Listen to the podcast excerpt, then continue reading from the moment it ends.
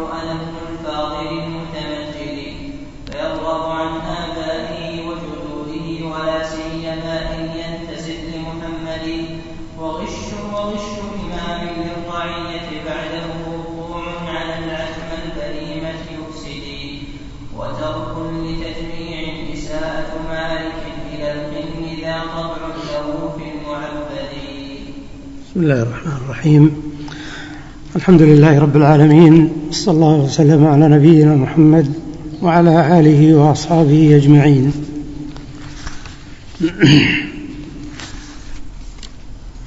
وقفنا الدرس الماضي على الكبيرة الثامنة والثلاثين وهي قوله وحكم الحاكم المتقلد بخلف لحق. كبيرة الثامنة والثلاثون الحكم بغير الحق. وقوله الحاكم يعني القاضي يعني القاضي. ويدخل أيضا المحكم وهو الشخص الذي يجعله اثنان أو أكثر يحكم بينهما. يحكم بينهما. وقوله المتقلد أي المتقلد أمور الناس وقضاياهم المسؤول عنها. وقوله بخلف لحق أي بخلاف الحق. وعلى هذا فمن الكبائر حكم الحاكم بخلاف الحق. والذي خلاف الحق هو الباطل. وقد دل على عظم هذا الأمر وهو الحكم بغير الحق. قول الله تعالى ومن لم يحكم بما أنزل الله فأولئك هم الكافرون فأولئك هم الظالمون فأولئك هم الفاسقون. وقد جاء في الحديث حديث بريدة رضي الله عنه أن النبي صلى الله عليه وسلم قال القضاة ثلاثة واحد في الجنة واثنان في النار. قال فأما الذي في الجنة فرجل عرف الحق وقضى به رجل عرف الحق وقضى به. ورجل عرف الحق فجار في الحكم فهو في النار. وهذا هو الشاهد هذا هو الشاهد رجل عرف الحق يعني مع القاصر بالمعرفة والعلم والاطلاع ولكنه والعياذ بالله لأمر ما جار في حكمه وظلم فهذا في النار. والثالث رجل قضى للناس على جهل فهو في النار أيضا. قال العلماء ولو أصاب الحق لأن إصابته للحق ليست عن علم وإنما هي صدفة. وإنما هي صدفة. وهذا الحديث حديث حسن أو صحيح كما يقول ابن عبد الهادي في المحرر. الكبيرة التي تليها وهي التاسعة والثلاثون الرشوة. قال الناظم وارتشاء والارتشاء مصدر. ارتشى أي أخذ الرشوة. يقال رشاه أي أعطاه. فارتشى يعني فأخذ الرشوة. ولهذا المؤلف أو الناظم عبر بالارتشاء اللي هو الآخذ. للرشوة لأنه إذا وجد آخذ للرشوة أكيد فيه معط للرشوة معط للرشوة لأنه لا يتصور الآخذ إلا من نعم مقدم للرشوة ومعط للرشوة. ما هي الرشوة؟ الرشوة فيها تعريف للعلماء لكن أحسن تعريف للرشوة هي دفع مال أو نحوه كمنفعة للتوصل إلى ما لا يحل. هذا معنى الرشوة. دفع مال هذا واضح. المال معروف. أو نحوه كمنفعة يعني ما يلزم أن الرفعة تكون نقود. الرشوة أنها تكون نقود دراهم. لا قد تكون الرشوة أحيانا منفعة. يقدمها الراشي لمن؟ للمرتشي. واضح؟ الرشوة قد تكون عينا يعني مالا وقد تكون منفعة. وقولنا للتوصل إلى ما لا يحل هذا هو الدافع للرشوة. هذا هو الدافع للرشوة. أما لو إنسان دفع مال للتوصل إلى ما يحل يعني للتوصل إلى إلى حقه فهذا جائز عند أهل العلم. هذا جائز عند عند أهل العلم. لكن بشرط ألا يكون المدفوع له موظفا عند الدولة يتقاضى مرتبا. فهذا لا يجوز له أن يأخذ من الناس شيئا مقابل حقوقهم مقابل حقوقهم. لكن على أي حال الرشوة من كبائر الذنوب والدليل ما ورد في حديث عبد الله بن عمرو أن النبي صلى الله عليه وسلم لعن الراشي والمرتشي. لعن الراشي والمرتشي. ومعلوم أن اللعن لا يكون إلا على كبيرة من كبائر الذنوب. والرشوة الرشوة مجالاتها كثيرة. قد تكون الرشوة في الحكم عند القاضي. وقد تكون الرشوة في الوظائف في الوظائف فيقدم من لا يستحق ويؤخر من يستحق. وقد تكون الرشوة في التعليم في تنجيح الطالب وهو لا يستحق أو في إعطائه الأسئلة مثلا. وقد تكون الرشوة عند المؤسسات والشركات والمناقصات فتعطى المناقصة في مثلا زفلة شارع أو نحو هذا لشركة لا تستحق ولكن مقابل أنها دفعت رشوة. المقصود أن الرشوة في زماننا هذا مجالاتها متعددة. وهذا الحديث حديث عبد الله بن عمر قال عنه الترمذي حديث حسن صحيح.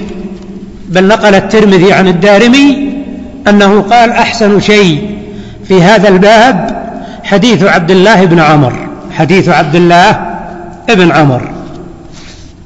الكبيرة الأربعون فطر يوم من رمضان بلا عذر. قال الناظم وفطره بلا عذرنا في يوم شهر التعبد. الضمير في قوله وفطره يعود على من؟ يعود على مفهوم من السياق وهو من وجب عليه الصيام. من وجب عليه الصيام يعني وفطر من وجب عليه الصيام. وقول بلا عذرنا يعني بلا عذرنا معشر المسلمين لأن هناك أعذارا تبيح الفطر تبيح الفطر مثل السفر والمرض والحيض والنفاس ونحو هذا كما هو معلوم في كتب الفقه. وقوله في يوم شهر التعبد أشار بقوله في يوم إلى أنه يقع في الكبيرة ولو لم يفطر إلا يوما واحدا ولو لم يفطر إلا يوما واحدا. وقوله شهر التعبد يعني رمضان وأطلق أو أطلق عليه الناظم شهر التعبد لأن من شأنه أن تكثر فيه العبادة يقبل فيه على الطاعات وتلاوة القرآن ونوافل الصلاة أكثر من غيره من الشهور أكثر من غيره من الشهور. وقد ذكر أن إفطار يوم من رمضان من كبائر الذنوب شيخ الإسلام ابن تيمية وابن القيم والذهبي وآخرون. والعمدة على هذا ما ورد في حديث أبي أمامة رضي الله عنه قال سمعت رسول الله صلى الله عليه وسلم يقول بينما أنا نائم أتاني رجلان. فساق الحديث إلى أن قال ثم انطلق بي. فإذا بقوم معلقين بعراقيبهم مشققة أشداقهم. مشققة أشداقهم. الشدق هو جانب الفم مما يلي الخد مما يلي الخد. تسيل أشداقهم دما. فقلت من هؤلاء؟ فقيل هؤلاء الذين يفطرون قبل تحلة صومهم. يعني يفطرون قبل حلول وقت الفطر. ومعنى هذا أنهم أفطروا يوما من رمضان. وهذا الحديث رجه النسائي في الكبرى وابن حبان بن خزيمة والحاكم وهو حديث لا بأس بإسناده. استدل به العلماء على أن فطر يوم من رمضان أنه من كبائر الذنوب.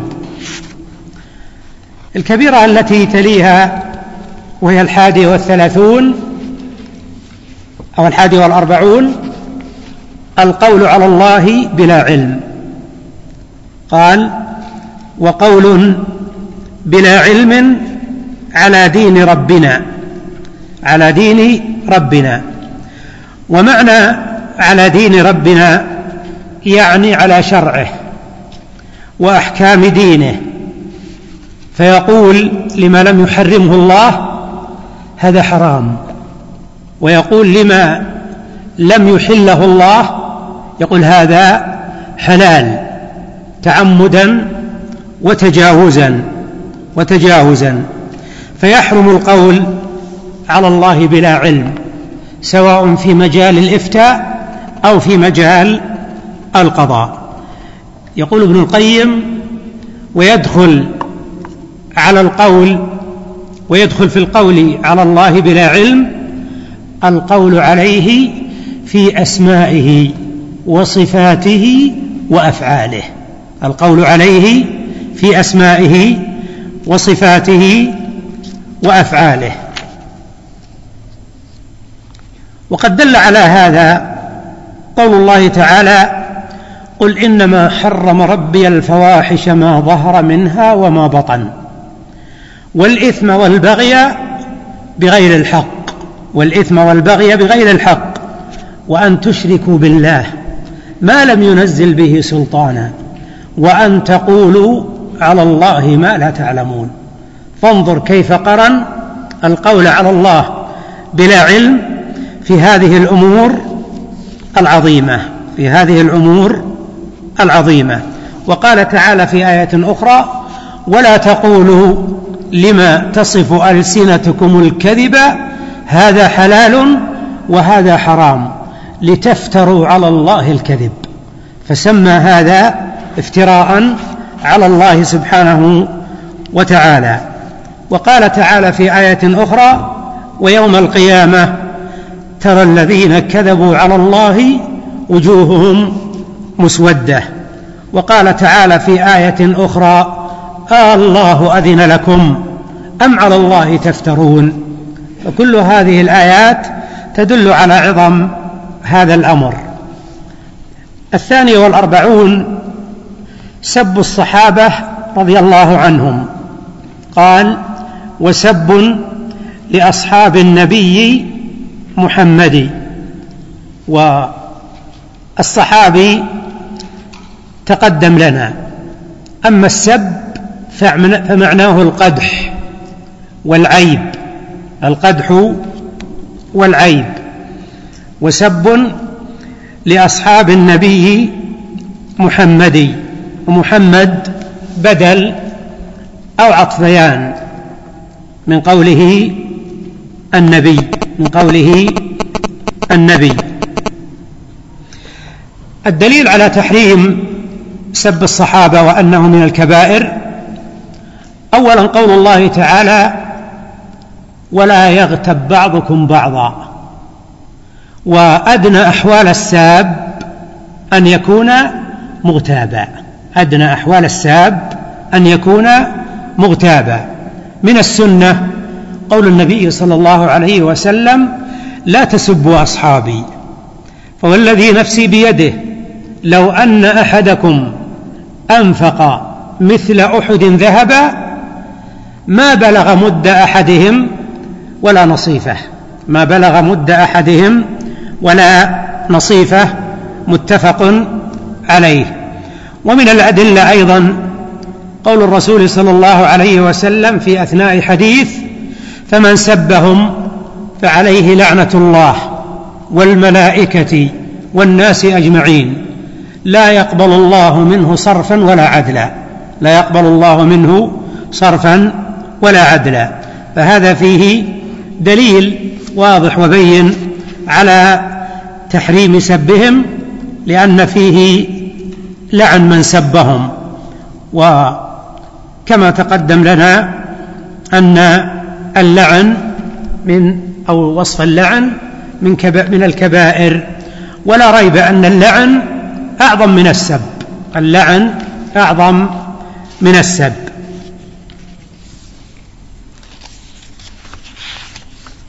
وقد تكلم ابن, ابن تيمية رحمه الله على سب الصحابة وذكر أنواعه في كتابه القيم الصارم المسلول على شاتم الرسول. ونظرا لضيق الوقت لا نستطيع أن نأتي بتفاصيل.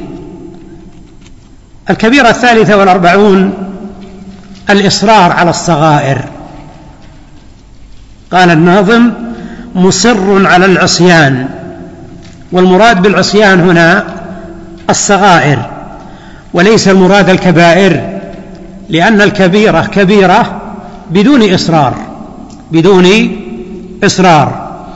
وكون الإصرار على الصغيرة يجعلها كبيرة هذا ورد عن بعض الصحابة كابن عباس وابن عمر رضي الله عنهما. وبه قال جمع من أهل العلم كالنووي شيخ الإسلام ابن تيمية وحافظ السخاوي وآخرون. ومن الأدلة التي يستدل بها العلماء على أن الإصرار على الصغيرة يكون كبيرة ما ورد أو ما رواه ابن جرير والطبراني عن ابن عباس رضي الله عنهما أنه قال لا كبيرة مع الاستغفار لا كبيرة مع الاستغفار ولا صغيرة مع الإصرار. ويقصد لا صغيرة مع الإصرار. ليس معنى هذا أن تزول مع الإصرار. ها هذا غير مراد قطعا. وإنما قصد أن ما تكون صغيرة مع الإصرار. واضح يا إخوان؟ ولا صغيرة مع الإصرار يعني أنها لا تبقى صغيرة مع الإصرار وإنما تبقى أو وإنما تتحول إلى الكبيرة. طيب ما معنى الإصرار؟ الإصرار هو الاستقرار. على المخالفة هو الاستقرار على المخالفة والعزم على المعاودة. قاله ابن القيم في مدارج السالكين والاستقرار على المخالفة والعزم على المعاودة. فمن وقع في صغيرة من الصغائر نعم وقع في صغيرة من الصغائر التي مر أن ضربنا لها بعض الأمثلة فإنه فإن صغيرته تتحول إلى كبيرة. لهذا الأثر الذي قاله ابن عباس وهو أثر يحتج به وهو أثر يحتج به.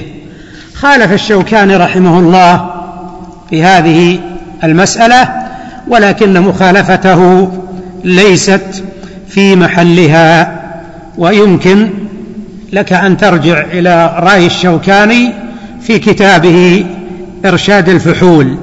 يقول رحمه الله يقول وقد قيل إن الإصرار على الصغيرة حكمه حكم مرتكب الكبيرة وليس على هذا دليل يصلح للتمسك به وإنما هي مقالة لبعض الصوفية.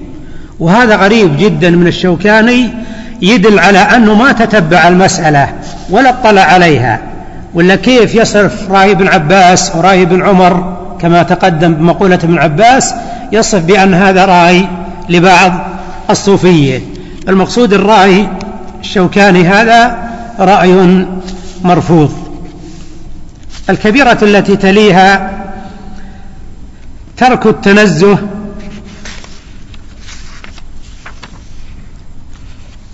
عن البول أو من البول. يقول الناظم ترك تنزه من البول في نص الحديث في نص الحديث المسدد. المراد بالتنزه التحفظ التحفظ والاستبراء من البول. بمعنى أن الإنسان لا يتساهل في البول فيبول ثم يتوضأ أو يبول ثم يمشي. وقد يكون بوله ما تكامل خروجه. أو ممن يكون جرت العادة عنده أنه لا ينقطع البول عنده بسرعة لأن بعض الناس قد يتأخر البول عنده بعد نهاية البول خمس دقائق عشر دقائق فمثل هذا لا بد أن يحتاط لدينه ولا بد أن يستبرئ من البول. وكل إنسان أدرى بنفسه فالبول تنزه من البول هذا مما يقي من عذاب القبر. وعدم التنزه من البول هذا من أسباب عذاب القبر. إذا هو من الكبائر مثل ما مر علينا حديث ابن عباس. هناك في النميمة أن الرسول صلى الله عليه وسلم مر على قبرين فقال إنهما ليعذبان وما يعذبان في كبير. يعني ما هو شيء صعب عليهم. بلى إنه كبير أما أحدهما فكان يمشي بالنميمة وأما الآخر فكان لا يستتر من البول. ومعنى لا يستتر من البول يعني لا يتحفظ من البول. حتى توافق الرواية ذي رواية لا يتنزه من البول. لا يتنزه من البول. نعم. وقول الناظم في نص هذا مصدر بمعنى اسم المفعول يعني في منصوص. وقوله الحديث المسدد يشير إلى أن الحديث ثابت في الصحيحين ولهذا وصفه بأنه الحديث المسدد.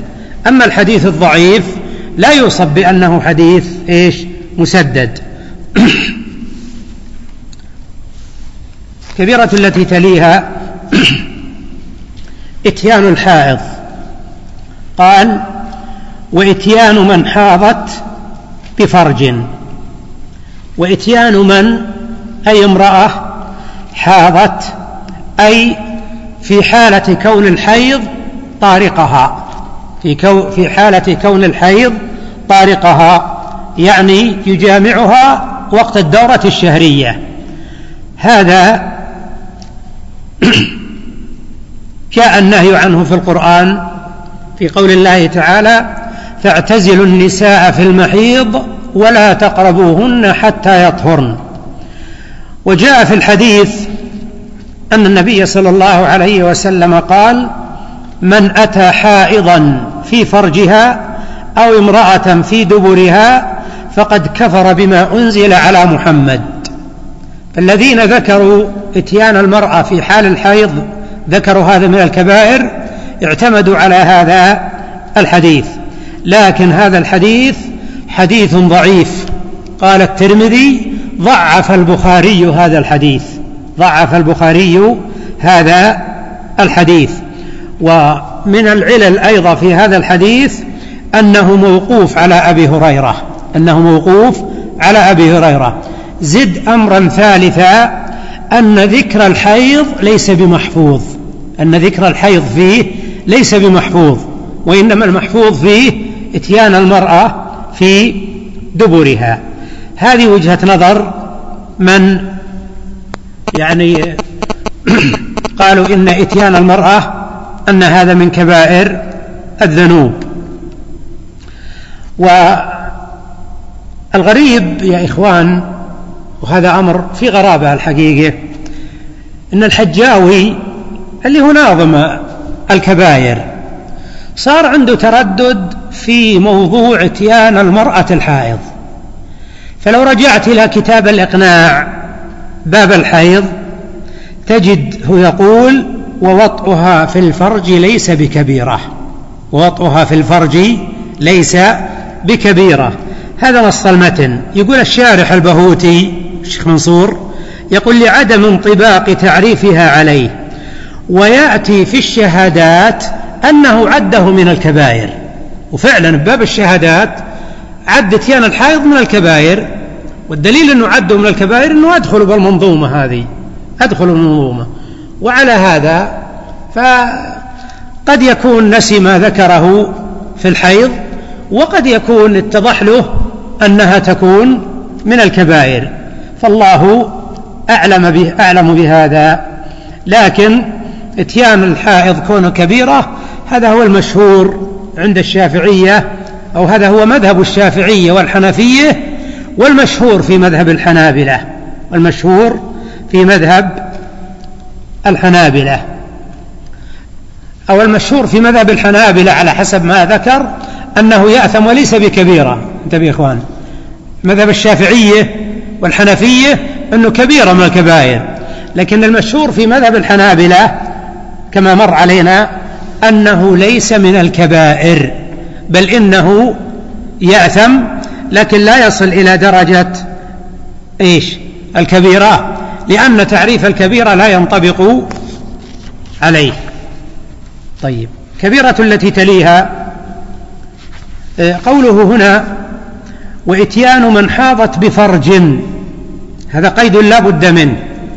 إن المقصود الوط في الفرج أما لو باشرها في نحو سرتها أو فخذها أو نحو هذا فهذا لا بأس به لأنه ورد في حديث أنس الذي رواه مسلم في صحيحه قال اصنعوا كل شيء إلا النكاح اصنعوا كل شيء إلا النكاح. هذا الحديث رواه أنس عن النبي صلى الله عليه وسلم. الكبيرة التي تليها قال ونشزها على زوجها. الكبيرة السادسة والأربعون النشوز. النشوز أصل في اللغة الارتفاع لأنه أي مكان مرتفع يطلق عليه نشز. أما النشوز في اصطلاح الفقهاء فهو معصية المرأة زوجها فيما يجب عليها من حقه.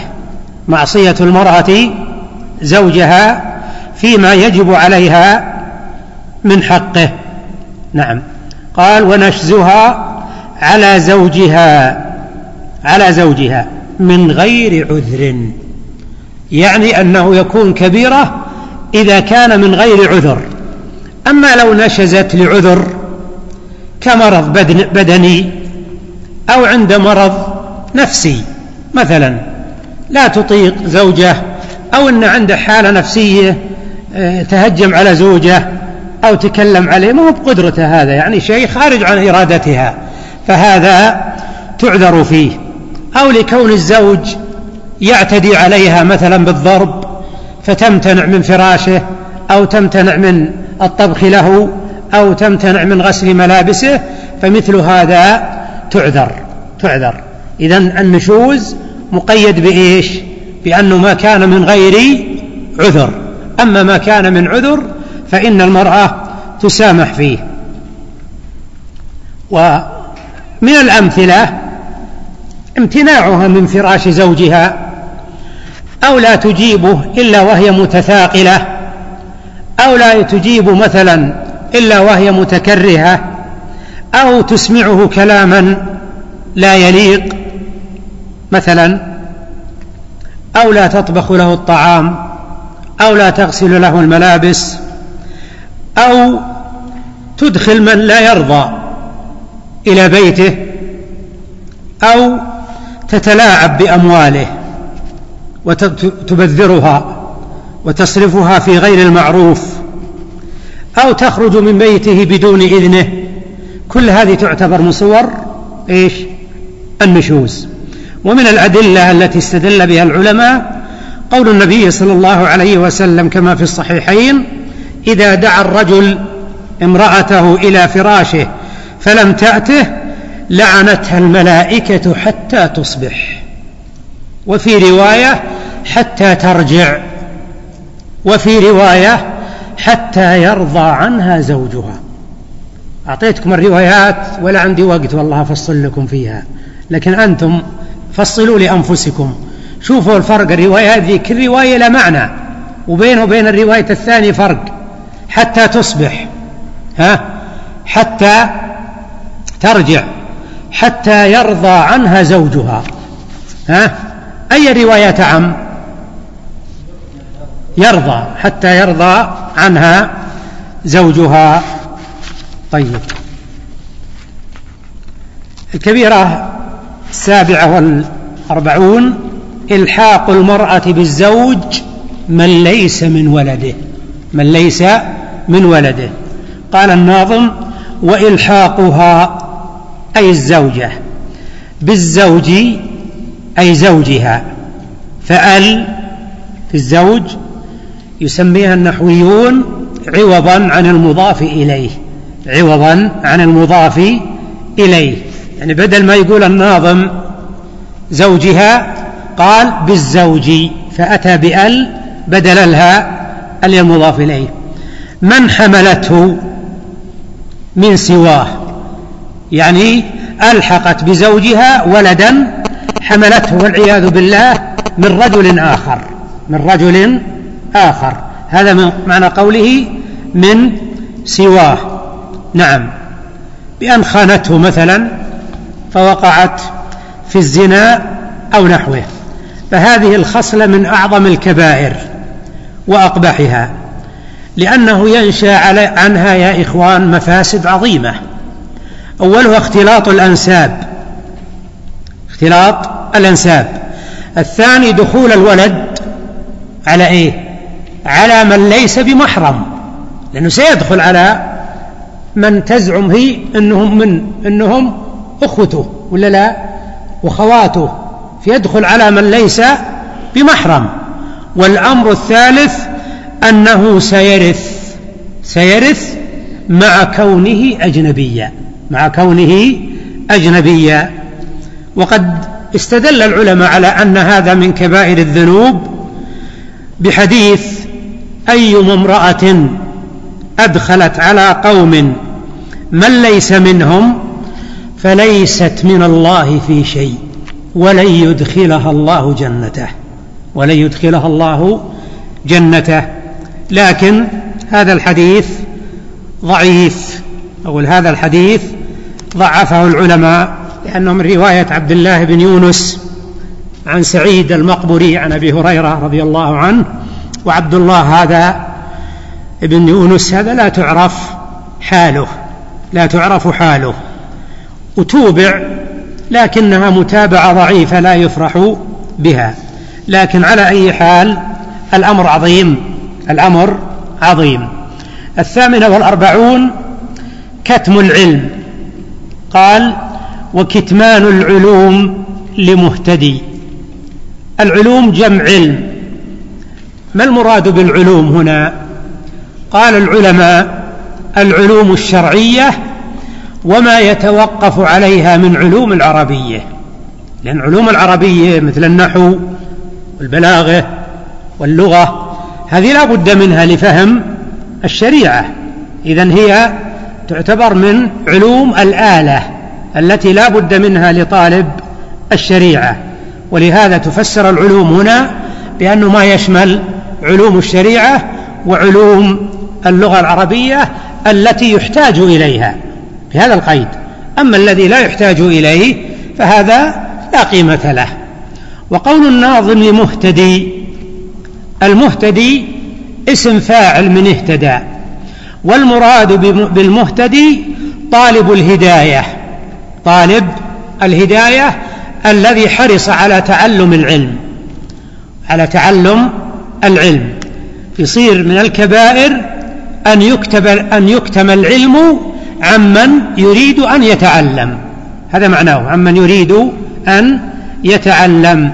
لأن المراد بالمهتدي هو طالب الهداية الحريص على علوم الشريعة وما يتوقف عليها من علوم اللغة العربية لأجل أن يعبد الله على علم وبصيرة.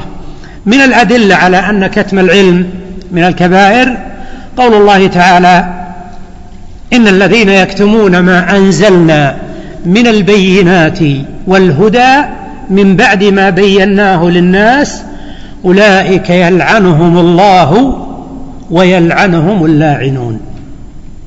والله لو ما يلعنهم إلا الله جل وعلا لكفى. لكن لعظم الأمر قال ويلعنهم اللاعنون. قال المفسرون تلعنهم الملائكة والمؤمنون. إذا يلعنهم الله وتلعنهم الملائكة ويلعنهم المؤمنون. نسأل الله العافية.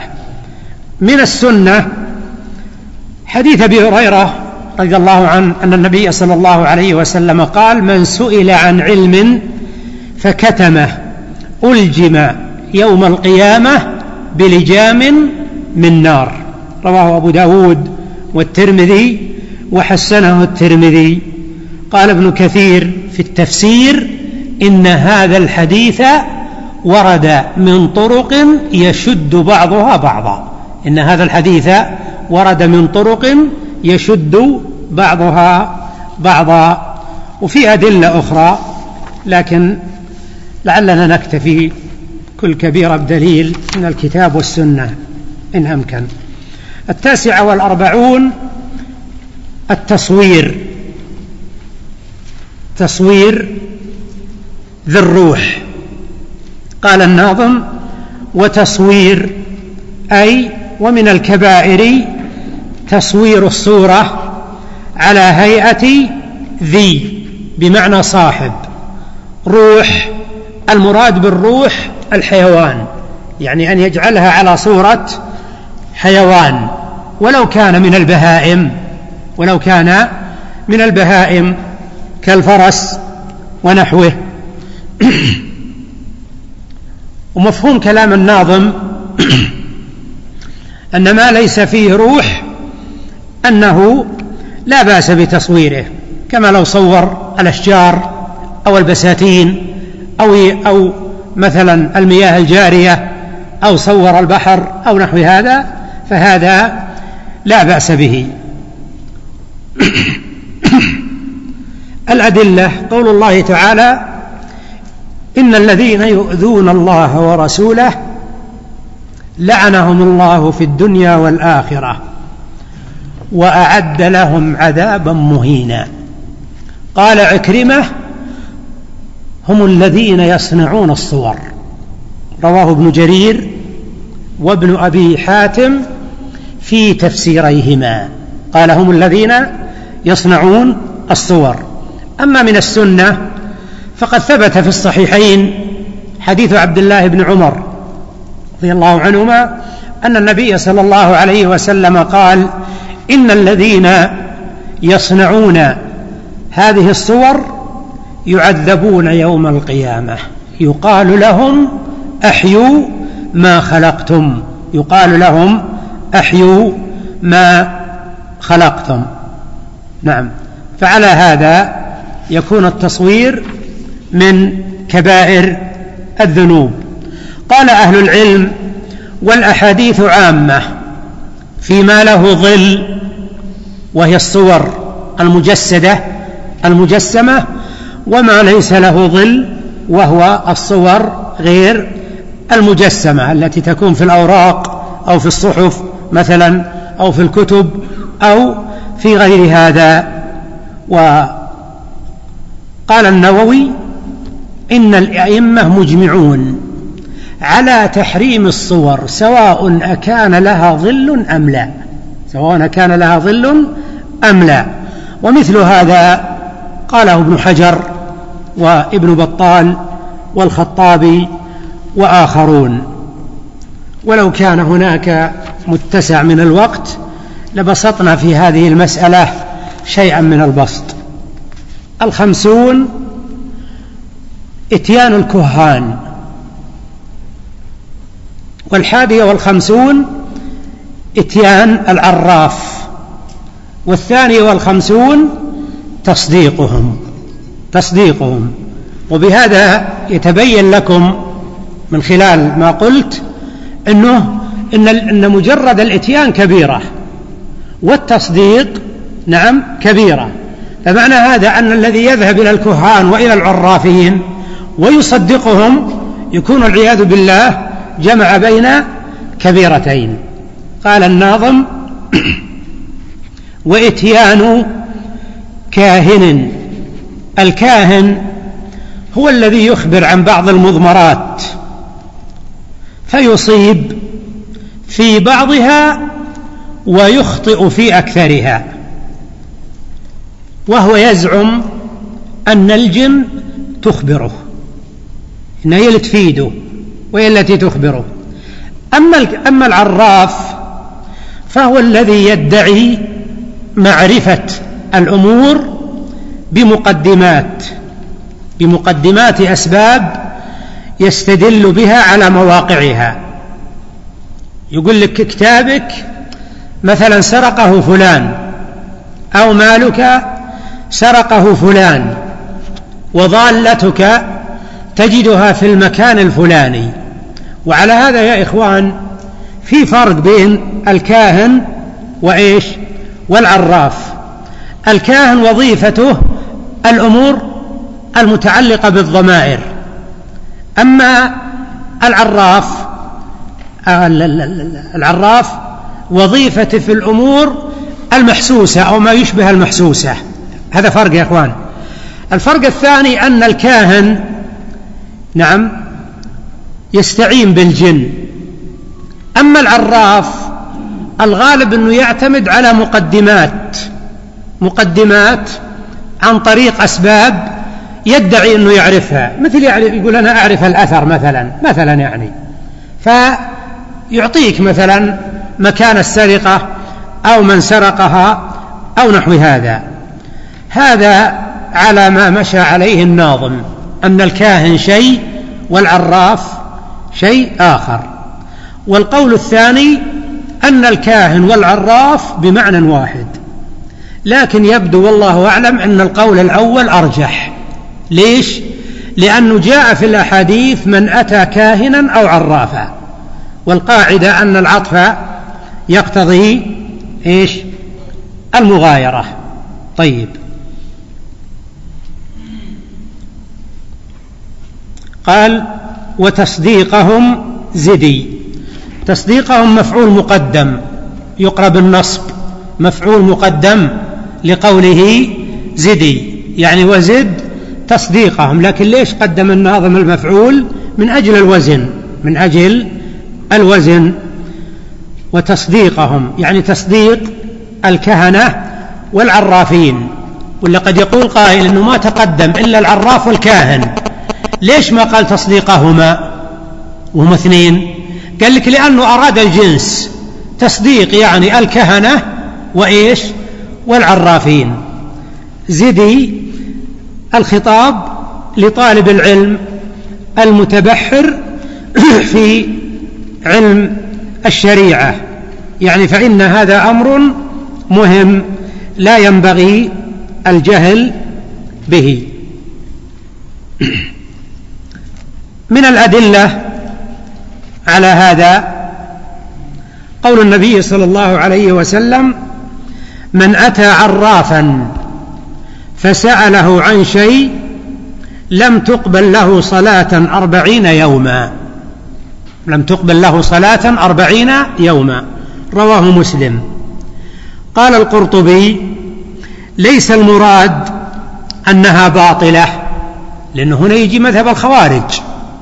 ولكن المراد أنه أنها لا تقبل قبول الرضا ولا تقبل قبول الثواب بمعنى أن صلاة أربعين يوم ليس له فيها أجر والعياذ بالله.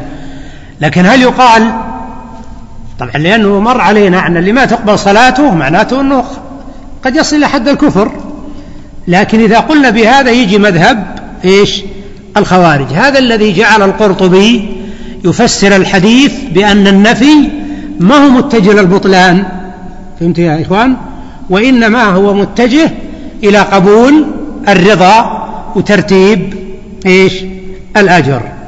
وهنا كما تلاحظون في الحديث قال من أتى عرافا فسأله عن شيء لم تقبل له صلاة أربعين يوما. هذا الآن مجرد إتيان ولا لا؟ هذا مجرد إتيان. طيب. الشق الثاني اللي هو التصديق جاء فيه حديث عبد الله بن مسعود رضي الله عنهما أن النبي صلى الله عليه وسلم قال من أتى عرافا أو كاهنا فصدقه بما يقول فقد كفر بما أنزل على محمد صلى الله عليه وسلم. رواه أبو داود الطيالسي وأبو يعلى والبغوي وآخرون قال المنذري والحافظ ابن حجر سنده جيد قال الحافظ مثله لا يقال بالرأي مثله لا يقال بالرأي نعم فالحديث له طرق وقد ورد مثل عن جماعة من الصحابة رضي الله عنهم لكن الراجح فيه الوقف. انتبهوا. الراجح فيه الوقف. ولهذا قال الحافظ بن حجر إن مثله لا يقال بالرأي فهو من كلام عبد الله بن مسعود رضي الله عنهما. وقد روي مرفوعا لكنه لا لا يصح. الثالثة والخمسون السجود لغير الله تعالى. قال الناظم سجود لغير الله. يعني سبحانه وتعالى مثل السجود للشمس والقمر والأصنام لأن هذا من الشرك بالله تعالى من الشرك بالله تعالى. والدليل على هذا قول النبي صلى الله عليه وسلم لا ينبغي لاحد لأحد أن يسجد لغير لأحد إلا لله. لا ينبغي لأحد أن يسجد لأحد إلا لله.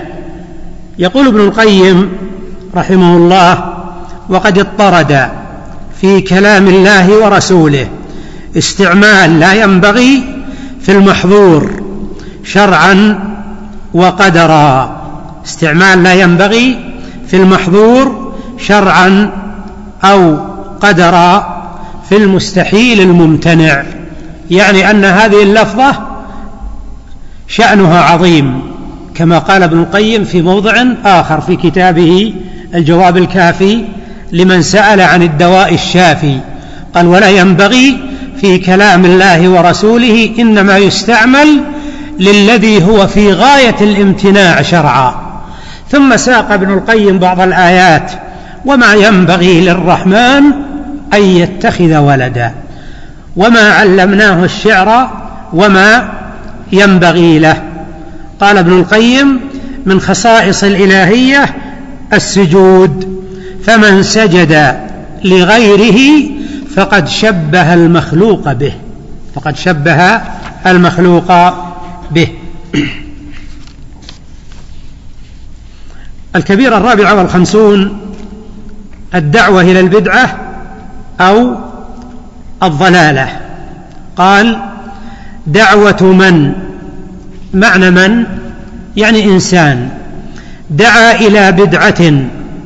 البدعة مر علينا تعريفه في البلوغ ما أحدث في الدين من غير دليل من قول أو فعل أو اعتقاد. نعم. قال من, من دعا إلى بدعة أو للضلالة. يعني أو دعا للضلالة. والضلالة خلاف الهداية.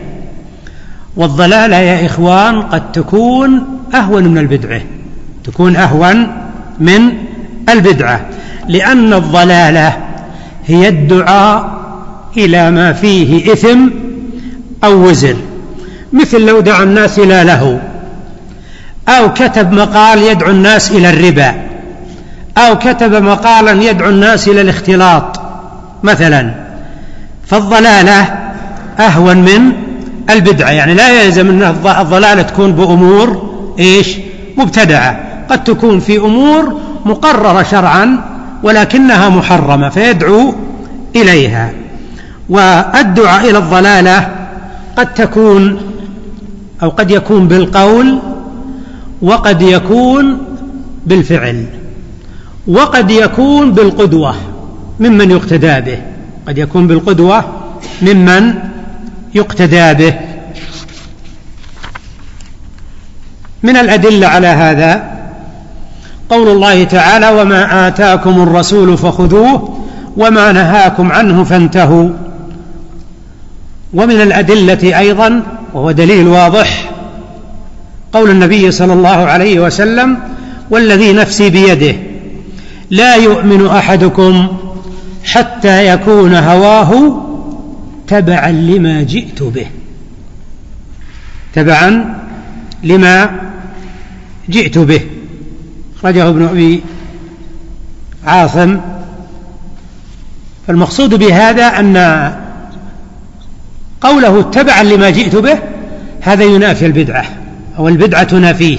البدعة تنافيه لأن صاحب البدعة هواه ليس تبعا لما جاء به النبي صلى الله عليه وسلم. ومنه أيضا حديث من سن في الإسلام سنة حسنة إلى إلى آخره. والبدع معروفة لا تخفى عليكم. وقوله في آخر البيت. ما هدي؟ هذه جملة مستأنفة. قصد بها الناظم أن فاعل أن الداعي إلى البدعة أو إلى الضلالة هو شخص ما هدي لأنه أضل نفسه وأضل غيره. وإن شئت قل ضل في نفسه وأضل غيره. ولهذا قال الناظم ما هدي. كبيرة التي تليها الغلول. قال غلول. والغلول أخذ ما لم يبح.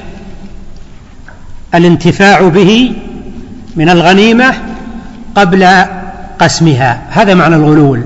أخذ ما لم يبح الانتفاع به من الغنيمة قبل قسمها وقولنا ما لم يبح الانتفاع به هذا قيد. أما ما يباح الانتفاع به للضرورة كالطعام أو كعلف الدواب أو نحو هذا فهذا لا يدخل في معنى الغلول. لو احتاج مثلا الغزاة طعاما يأكلونه ما يحتاج أنهم يستأذنون القائد لهم أن يأكلوا من الطعام. لو عنده دابة احتاجت إلى علف ومن ضمن الغنيمة علف. يجوز أن يأخذ من الغنيمة ويعلف الدابة. هذا استثناه أهل العلم من الغنيمة. يعني قصدي من الغلول من الغنيمة. أما الدليل فهو واضح. قول الله تعالى وما كان لنبي أن يغل ومن يغلل يأتي بما غل يوم القيامة ثم توفى كل نفس ما كسبت وهم لا يظلمون. وقد ورد في السنة أدلة أخرى. السادسة والخمسون النوح. قال الناظم ونوح. شف كل كبيرة ما له إلا لفظ واحد كلمة واحدة فقط. مع أن بعض الكبائر اللي بكلمة واحدة تحتاج إلى تفصيل.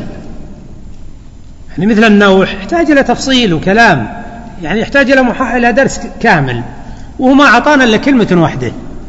ونوح.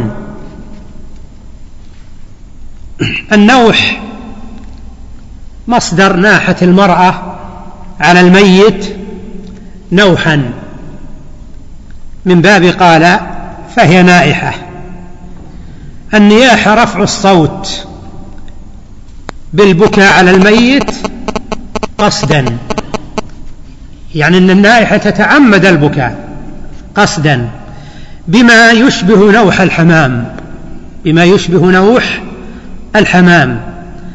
فالنياحة من كبائر الذنوب لثبوت الوعيد في قول النبي صلى الله عليه وسلم النائحة إذا لم تتب قبل موتها تقام يوم القيامة وعليها سربال من قطران وعليها سربال من قطران ودرع من جرب ودرع من جرب رواه مسلم. ولا ريب أن هذا وعيد عظيم. هذا وعيد عظيم. وقال صلى الله عليه وسلم ليس منا من ضرب الخدود وشق الجيوب ودعا بدعوى الجاهلية. لأن الغالب يا إخوان أن النائحة ما هي تنوح وهي جالسة بس كذا. لا يكون فيه حركات أخرى تصاحب النياحة. مثل ضرب الخدود وشق الجيوب وعلى هذا فهي من الكبائر لأن فعلها تسخط على قضاء الله تعالى وقدره واعتراض عليه ثم هي تهيج حزن غيرها تهيج حزن غيرها. السابعة والخمسون التطير. أما البكاء من غير نوح ولا ندب ولا شق جيب فقد قال شيخ الإسلام ابن تيمية إن البكاء على الميت على وجه الرحمة مستحب. إن البكاء على الميت على وجه الرحمة مستحب ولا ينافي الرضا ولا ينافي الرضا بقضاء الله تعالى وقدره. التطير مصدر تطير وهو التشاؤم بالشيء المرئي أو المسموع أو المعلوم. هذا معنى التطير. التشاؤم بالشيء المرئي أو المسموع أو المعلوم. فالمرئي كأن يرى طيرا أو حيوانا موحشا فيتشاءم منه يتشاءم منه يعني يستحضر أشياء تقع له لا تسره يستحضر أشياء تقع له لا تسره هذا معنى أنه يتشاءم. مثلا أو إنسان يريد أن يخرج وهذا يوجد في بعض الجهات والعياذ بالله. يريد أن يخرج إلى دكان الصبح مثلا. فيفتح الباب يوم فتح الباب مر به رجل أعور. خلاص يصك الباب وطوال اليوم ما يطلع.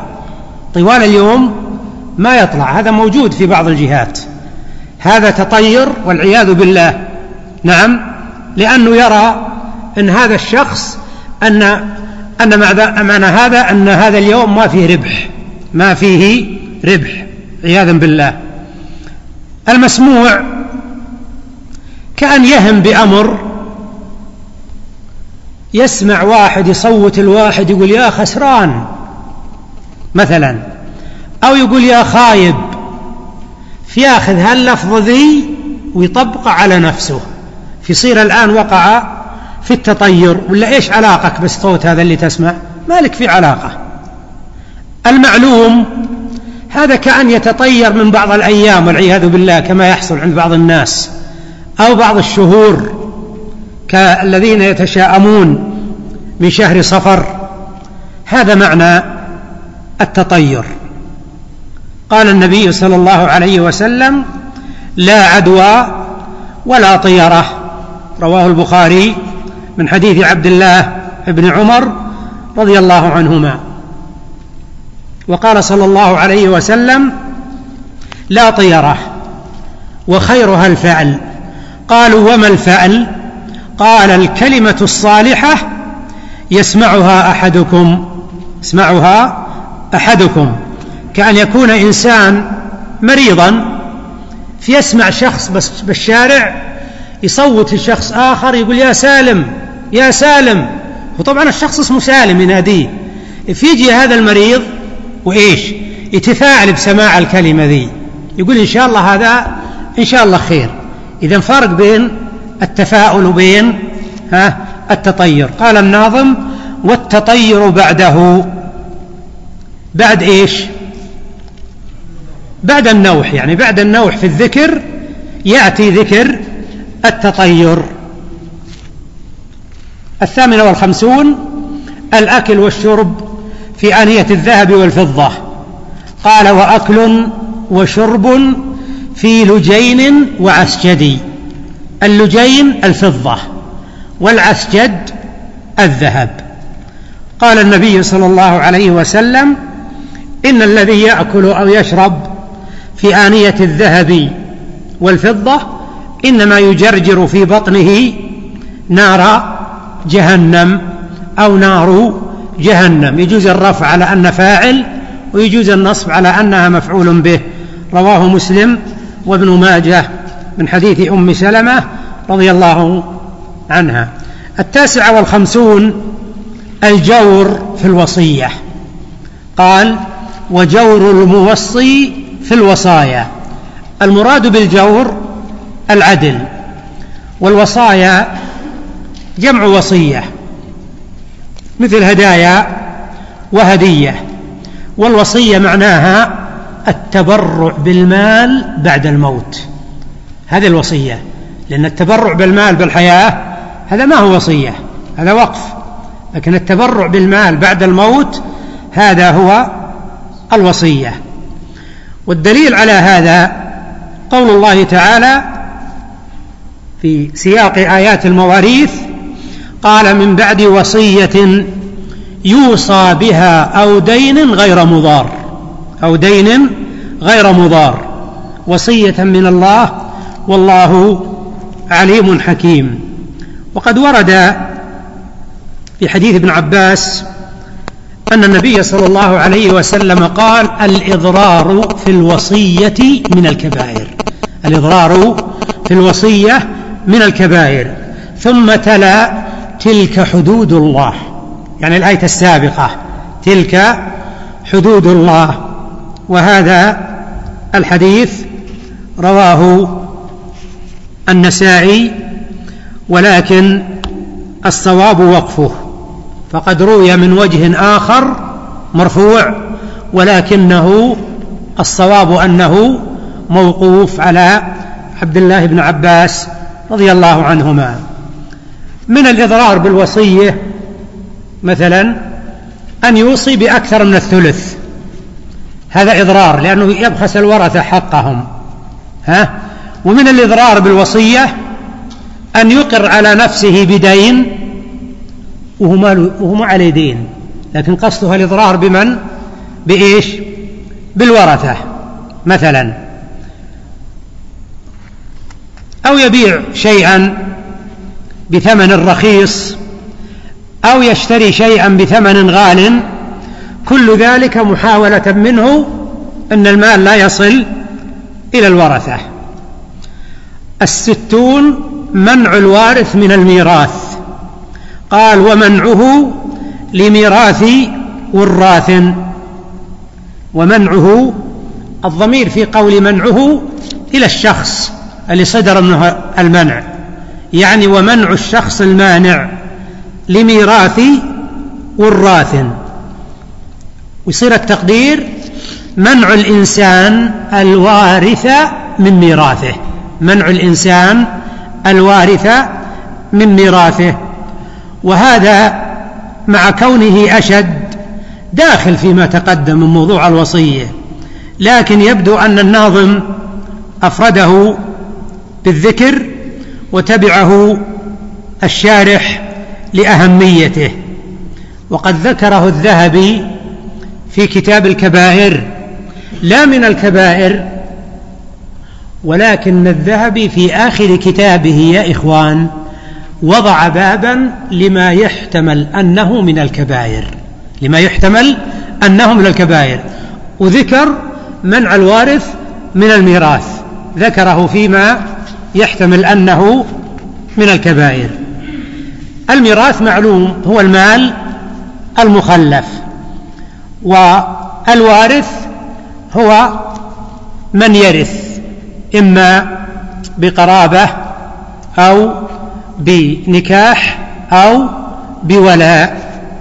أسباب ميراث الورى كما قال الناظم هي نعم نكاح وولاء ونسب. ما بعدهن للمواريث سبب. استدل العلماء بأدلة منها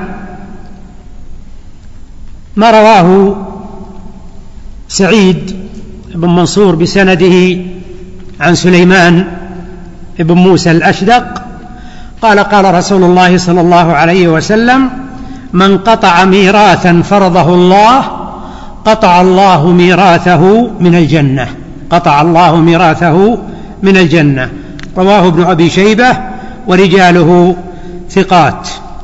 وعند ابن ماجه من فر بميراث وارثه قطع الله ميراثه من الجنة يوم القيامة. ولكن هذا الحديث إسناده واهن لأنه مسلسل بالضعفاء. مسلسل بالضعفاء. الحادية والستون إباق العبد من سيده. قال إباق إباق لأعبد. الإباق مصدر. أبق العبد يأبق. هذا إذا كانت من باب تعب. قد تكون من باب قتل أبق يأبق أبق يأبق. إباقا. واسم الفاعل آبق. اسم الفاعل آبق.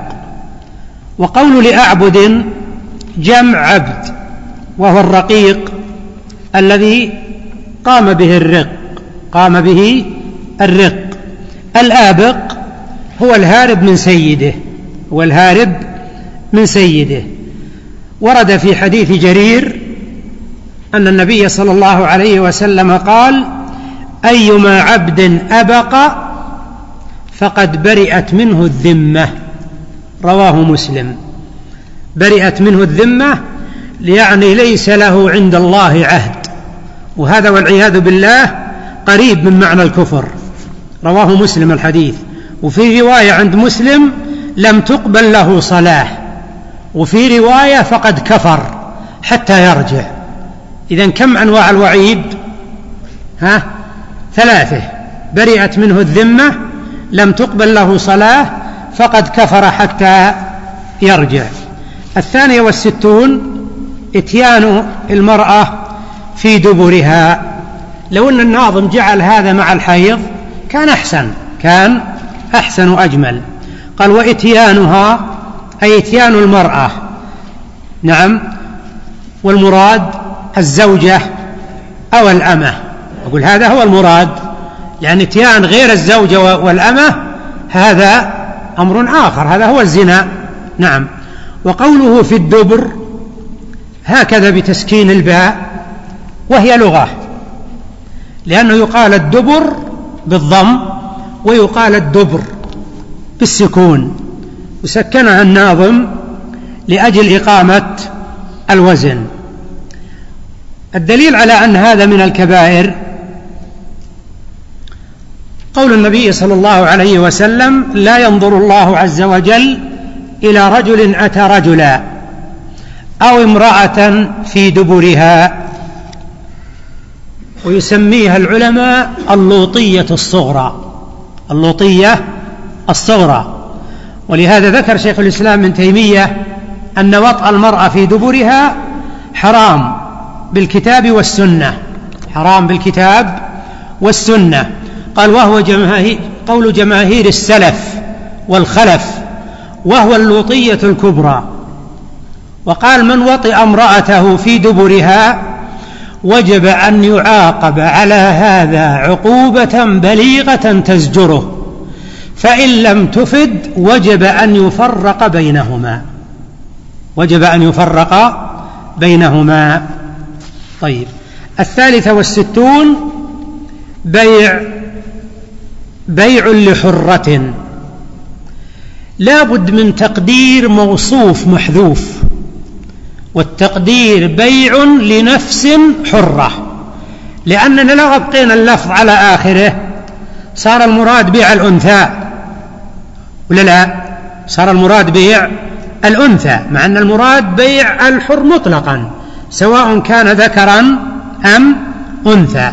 إذا تقول السياق يستدعي تقدير موصوف محذوف والتقدير بيع لنفس حرة.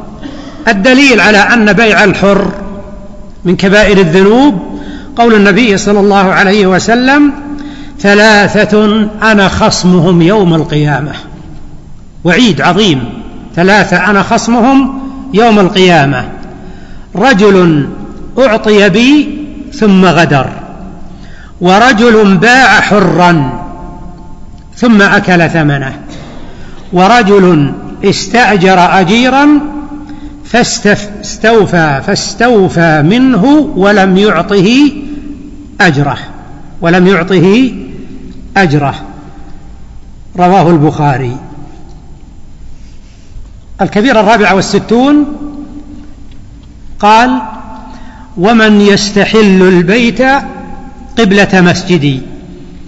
يعني استحلال البيت الحرام إما بالظلم أو بالقتل أو بنحو هذا. ومعنى الاستحلال أن يستحل حرمة البيت ويرى أنه ما له حرمة ولا له قيمة ويستهين فيفعل المعاصي وكبائر الذنوب غير مبال بقدسية البيت غير مبال بقدسية البيت. ولهذا قال الناظم ومن أي إنسان يستحل البيت يعني البيت الحرام الذي هو الكعبة. وقوله قبلة مسجدي هذا بدل أو عطف بيان من البيت. ومعنى قبلة مسجدي أي الذي هو قبلة المسلمين في مساجدهم أي الذي هو قبلة المسلمين في مساجدهم. استدل العلماء على هذا بأدلة منها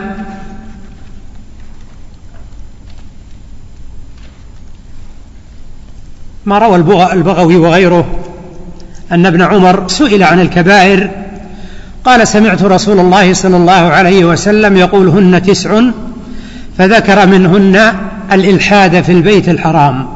الإلحاد في البيت الحرام. الكبيرة الخامسة والستون كتابة عقود الربا والسادسة والستون الشهادة على الربا شهادة على الربا. قال الناظم ومنها أي من الكبائر اكتتاب. معنى اكتتاب يعني كتابة. للربا أي عقد الربا بين الآخذ والمعطي. وشهادة عليه يعني على عقد الربا. والدليل ما رواه الإمام مسلم في صحيحه أن النبي صلى الله عليه وسلم لعن آكل الربا وموكله وكاتبه وشاهديه. الكبيرة السابعة والستون قال وذو الوجهين قل للتوعد. وذو أي صاحب. والمراد بالوجهين الذي يأتي هؤلاء بوجه وهؤلاء بوجه. وقصده الإفساد. فإذا جاء عند هؤلاء نعم تكلم بالمدح. وإذا ذهب إلى أولئك مثلا تكلم ها بالذم. فياتي هؤلاء بوجه مدح وهؤلاء مثلا بوجه ذم. هذا هو المذموم. أما لو كان محمودا أما لو كان لغرض شرعي كالإصلاح كأن يذهب إلى شخص ويقول فلان يقول كذا ويقول كذا ويقول كذا مثلا. وهو قصده بهذا هو الإصلاح. فيذهب إلى الشخص الآخر ويقول له كلاما آخر وهو قصده بهذا أيضا الإصلاح فهذا لا مانع منه. إذا محل الذم هو أن يكون بقصد الإفساد وهذا والعياذ بالله أعظم من النميمة. هذا أعظم من النميمة. ولهذا قال الناظم ذو الوجهين قل أيها الفقيه أو أيها الطالب قل إنها من الكبائر. لماذا نعتبرها من الكبائر؟ قال للتوعد يعني من أجل الوعيد الثابت عن النبي صلى الله عليه وسلم كما في الحديث الذي أخرجه مسلم أخرجه البخاري ومسلم قال في أثناء حديث تجدون شر الناس ذا الوجهين. شف كيف قدم المفعول الثاني من باب الاهتمام به ولا أصل الكلام تجدون ذا الوجهين شر الناس. ذا الوجهين مفعول أول وشر الناس مفعول ثان لكن قدم المفعول الثاني للاهتمام به. قال وتجدون شر الناس ذا الوجهين الذي يأتي هؤلاء بوجه وهؤلاء بوجه والعياذ بالله. ولهذا قال ابن عمر كنا نعد هذا عن الوجهين أو ذا الوجهين كنا, كنا نعد هذا نفاقا. على عهد رسول الله صلى الله عليه وسلم. لأن يا إخوان الصدق في الحضرة والغيبة هو شأن المؤمنين الصادقين. لكن كون الإنسان يصير صادق مقام وكاذب مقام آخر هذا يصدق أنه له أنه له وجهان. لكن اللي يصدق في الحضرة والغيبة هذا هو شأن المؤمنين الصادقين. وهذا هو الذي من علامات الإيمان. الثامنة والستون انتساب الرجل إلى غير أبيه. قال الناظم ومن؟ أي إنسان. يدعي أصلا يعني نسبا. يقول أنا من الأسرة الفلانية أو يقول أنا من القبيلة الفلانية. وليس بأصله. هذه جملة حالية. يعني والحال أن هذا الذي ادعاه إيش؟ ليس ليس أصلا له. ليس أصلا له. يقول في حال دعواه وفي كلامه أنا ابن الفاضل المتمجد وهو ليس كذلك. يعني يقول أنا ابن الشخص الفاضل الماجد صاحب الفضل والمجد. والمجد عند العرب معناه العز والشرف أن يكون الإنسان عزيزا. عاليا في مجتمعه شريفا. والشخص هذا من أدون ما يوجد في المجتمع. إذا يصدق عليه أنه ادعى أصلا ليس بأصله. فماذا تكون النتيجة؟ إيش؟ فيرغب. إذا الفاء للترتيب. يعني النتيجة فيرغب من؟ ذلك الإنسان. عن آبائه وجدوده لأنه ادعى أبا ليس أبا له في نفس الأمر وادعى جدا ليس جدا له في نفس الأمر. ويكون الأمر أعظم متى؟ قال ولا سيما إن ينتسب لمحمد. لأن لا سيما يا إخوان في اللغة العربية يؤتى بها لتفضيل ما بعدها على ما قبلها. يؤتى بها ها؟ لتفضيل ما بعدها على ما ما قبلها. تقول مثلا من شروح الحديث فتح الباري لابن رجب ولا سيما فتح الباري لابن حجر. فتقصد إن كتاب ابن حجر لأنه كملوا وفيه من الفوائد ما ليس في كتاب ابن رجب وإن كان كتاب ابن رجب كتاب عظيم جدا وفي فوائد أنصحكم يا إخوان أنكم تقرونه. سهل جدا التعامل معه. اقرأوا يا إخوان فتح الباري لابن رجب وإن كان ما كملوا. ما وصل إلا إلى تقريبا الجنايز. لكن في يا إخوان من العلوم الله به عليم. شوف طبعة ابن الجوزي الكتاب. شوف فيه مجلد مخصص للفهارس. افتح أنت شوف بس الفهارس اللي فيه وتقتنع بقراءة الكتاب. هذه نصيحة لكم. يقول لا سيما إن ينتسب يعني يدعي الانتساب لمحمد يعني يدعي الانتساب للنبي صلى الله عليه وسلم. وهذا نعم ليس له. قال النبي صلى الله عليه وسلم من ادعى إلى غير أبيه وهو يعلم أنه غير أبيه فالجنة عليه حرام. فالجنه عليه حرام. هذا يسمى عند العلماء نفي للدخول المطلق لا لمطلق الدخول. والفرق يا إخوان إذا قيل دخول مطلق يعني ما يسبق عذاب. اللي يدخلون الجنة دخولا مطلقا هؤلاء ما يعذبون. لكن مطلق الدخول هذا يسبقه إيش؟ عذاب. اذا نقول هذا نفي للدخول المطلق ولا ولا لا؟ لا لمطلق الدخول لأنه يبي يدخل الجنة الشخص هذا لكنه تحت تحت مشيئة الله تعالى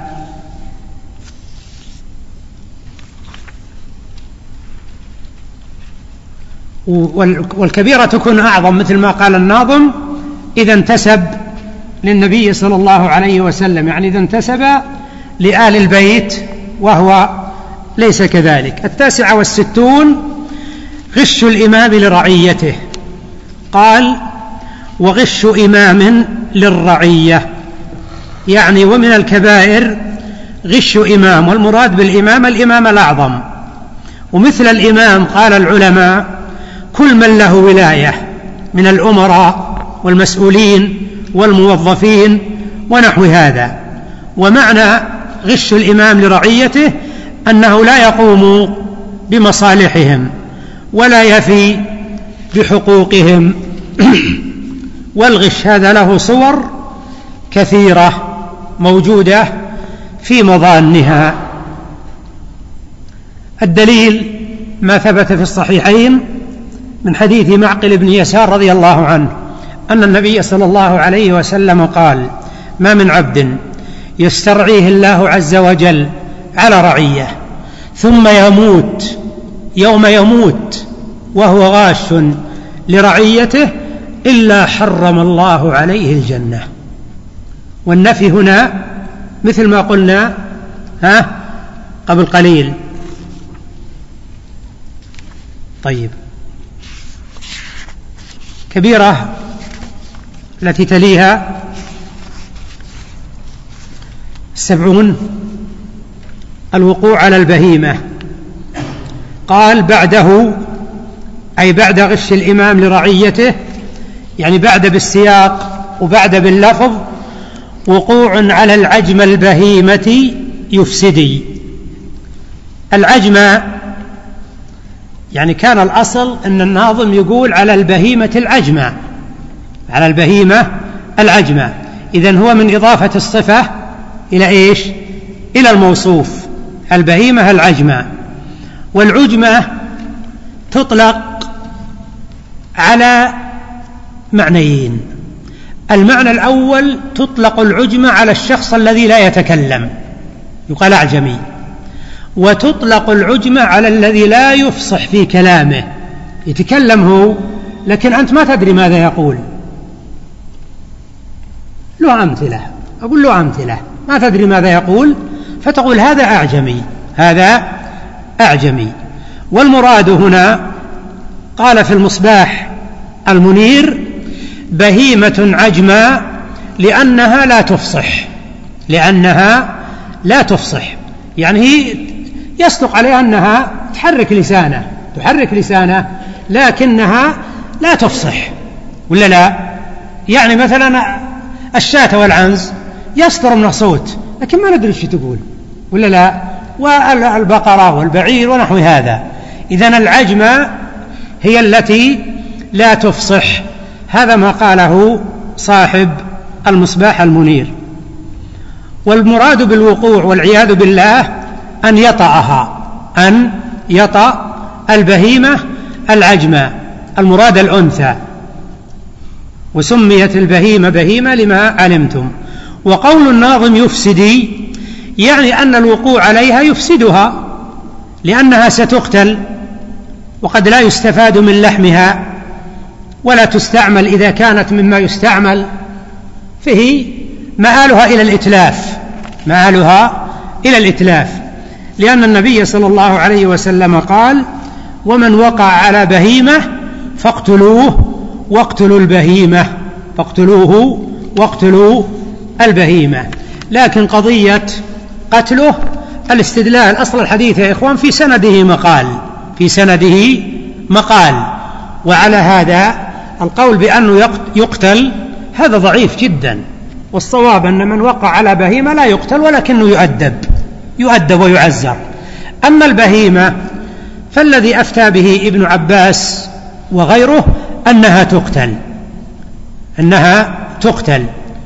ومن الحكمة اللي وردت في قتلها نعم قالوا لئلا يقال هذه التي فعل بها كذا وكذا. يصير من شافه قال هذه اللي البهيمة اللي فعل به. طبعا الناس عندهم تطفل. بيقولوا طيب اللي فعل به الله لا يجزاه خير والله يعاقبها وكذا. قالوا فلان ابن فلان لكن كونها تقتل ها خلاص انتهى الأمر. إذا إيش صارت النتيجة. أن الذي وقع عليها أفسدها ولا ما أفسدها؟ ها أفسدها. طيب. الحادية والسبعون ترك صلاة الجمعة. قال وترك يعني ومن الكبائر ترك لتجميع أي ترك لصلاة الجمعة سواء تركها أهل بلد يعني أهل قرية أو تركها من وجبت عليه الجمعة أو تركها من وجبت عليه الجمعة. وهذا الترك مقيد بأن يكون من غير عذر. والظاهر أن الكبيرة هذه تقدمت لنا في درس البلوغ. الكبيرة أظنها الأخيرة الثانية والسبعون؟ إساءة المالك إلى الرقيق. إساءة المالك إلى الرقيق. قال إساءة مالك والإساءة معناها أن